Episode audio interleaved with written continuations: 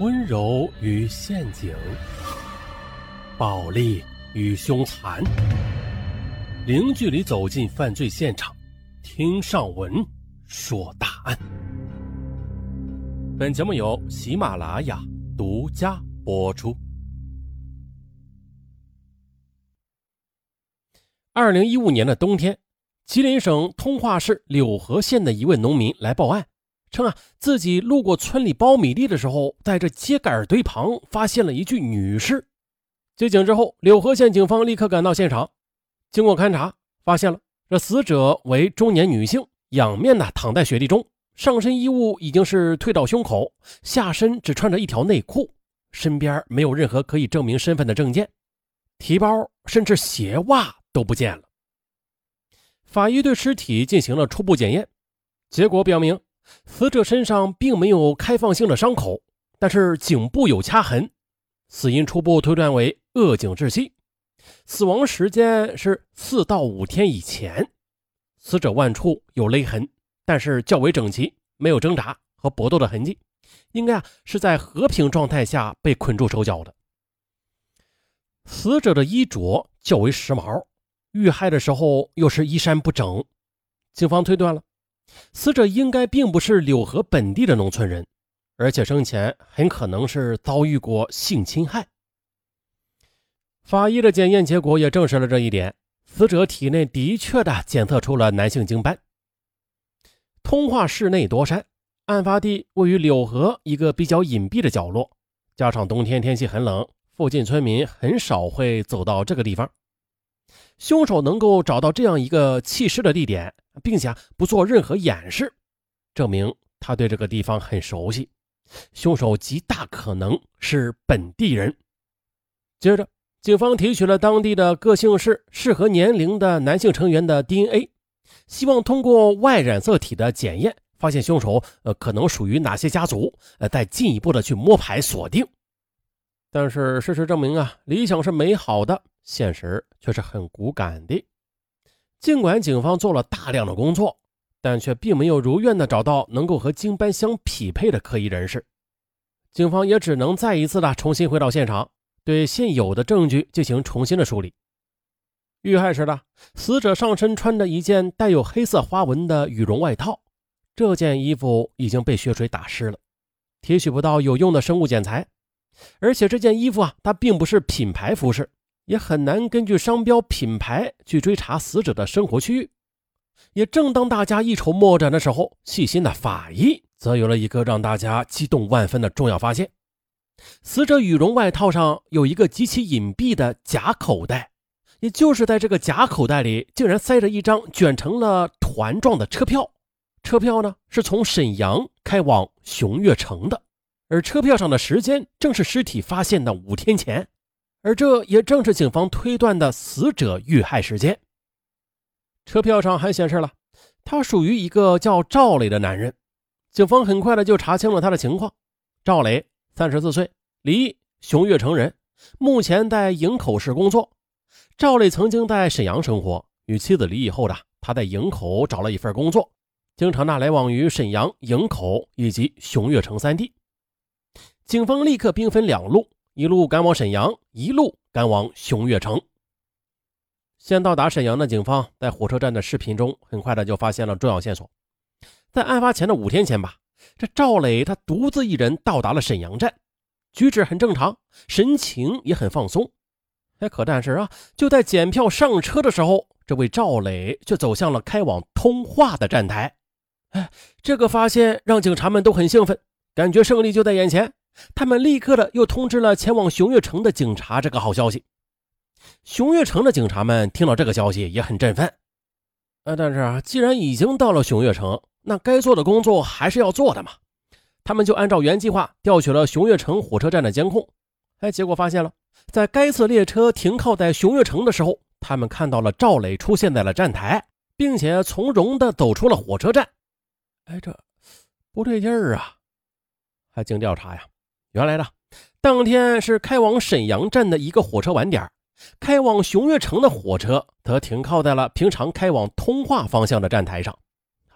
这才使得第一波警察呀误以为赵磊是在有意的遮掩行踪呢。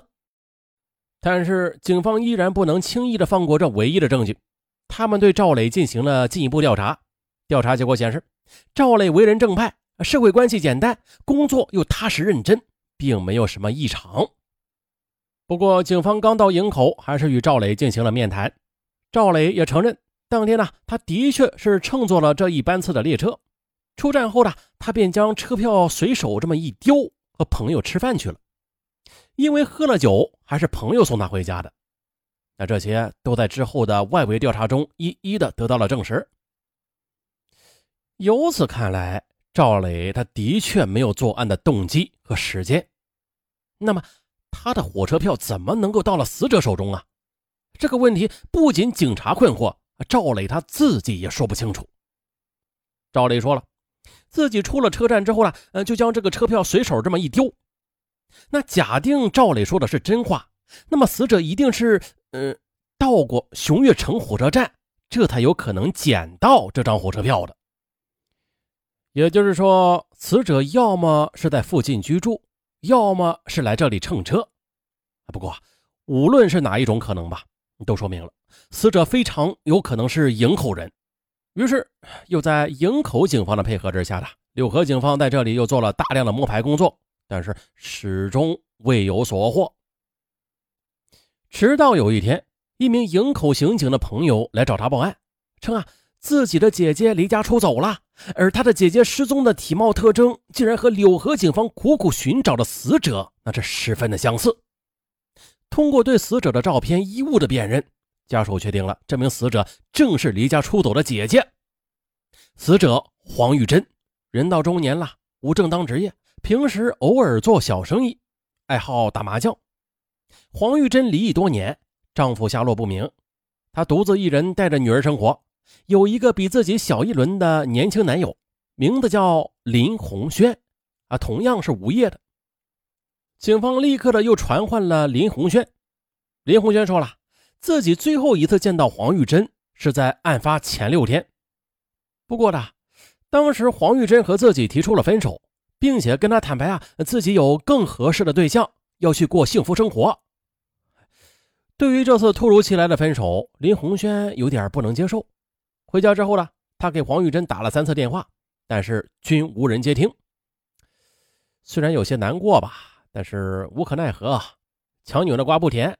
林红轩之后呢，再也没有联系过黄玉珍。尽管黄玉珍的家人表示，并没有听到黄玉珍提起过这个所谓的男朋友，但是警方的外围调查证明了林红轩似乎真的不具备作案时间。警方对黄玉珍的通话记录又进行了调查，发现呐，其中有一个号码与黄玉珍联系的十分的频繁。哎，难道这个人就是黄玉珍口中那个更合适的人，要跟他去过幸福生活的人吗？接着，警方调查又了解到了，这个号码是一名中年男子，叫韩世军。更让警方兴奋的是，韩世军他是柳河县人。第一次 DNA 提取的时候啊，由于韩世军在外边打工多年了，村里人早就忘了他的存在，并未提取到他的 DNA。接着对韩世军的行踪调查后，又发现了，就在黄玉珍遇害的当日，韩世军从打工的营口返回了通化，但是他并没有回家看望父母，也没有与任何朋友联系，而是独自的在市里住了两天，就返回了营口。哎呀！这一举动十分可疑，警方立刻的就找到了他。果然的，韩世军也没有太过挣扎，很快的就交代了。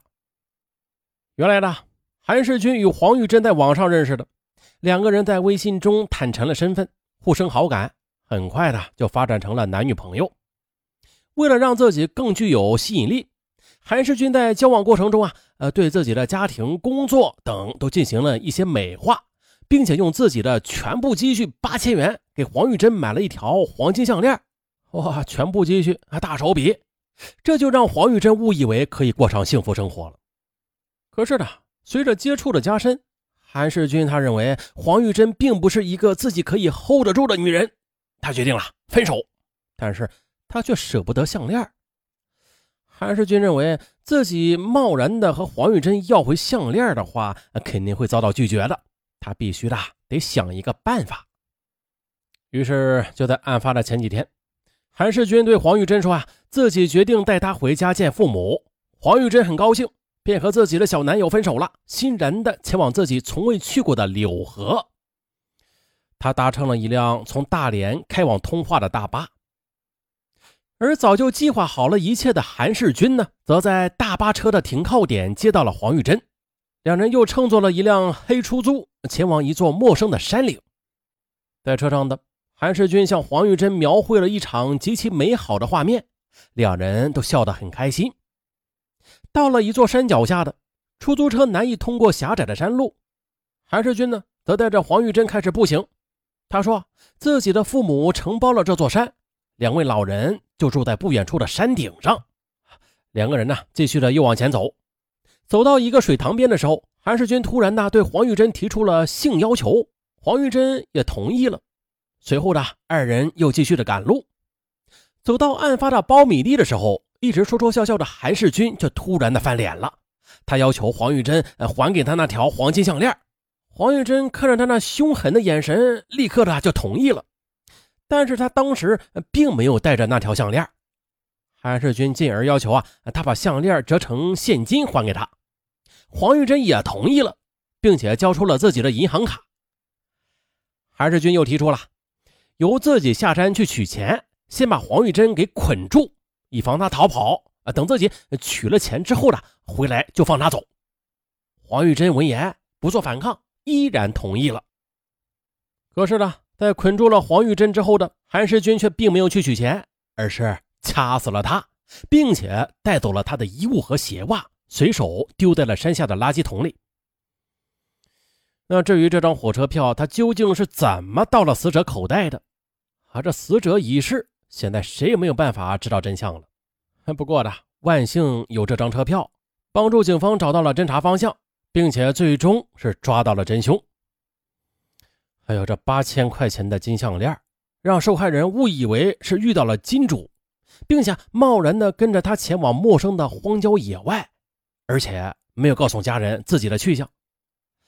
他以前就离异过啊，并且又抛弃过一个嗯比他小一轮的男友，理由就是要去过他所谓的好日子了。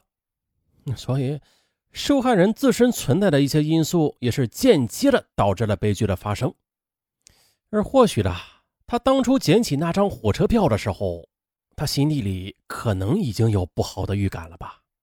不然又怎么解释一个陌生人的火车票会出现在他的口袋里呀？那凶手交代的行凶原因就是自己 hold 不住这样的女人，所以把她约到野外，想要回金项链。可是他为何又在受害人没有反抗的情况下要杀害她呀？难道仅仅是为了区区八千元的金项链吗？哎呀，可见凶手他是杀人不眨眼的，应该再查一查这凶手之前有没有相关的案底啊，如骗财骗色、杀人劫财等等吧。呃，最后再说一下，这火车票不要乱丢啊，否则可能会给大家带来不必要的麻烦的。那就像本案中的啊，被警方调查或者传唤，虽然是与自身无关吧，但是这不是什么光彩的事儿啊。还有就是，女性前往陌生的地方，一定要告知家人、朋友。再不济啊，你发个朋友圈。啊坐火车去一个从来没有去过的地方，啊，地点还有你去见什么人，最好让你比较要好的朋友或者比较亲密的家人，不要瞒着他们。好了，本期答案就到这儿，咱们下期再见。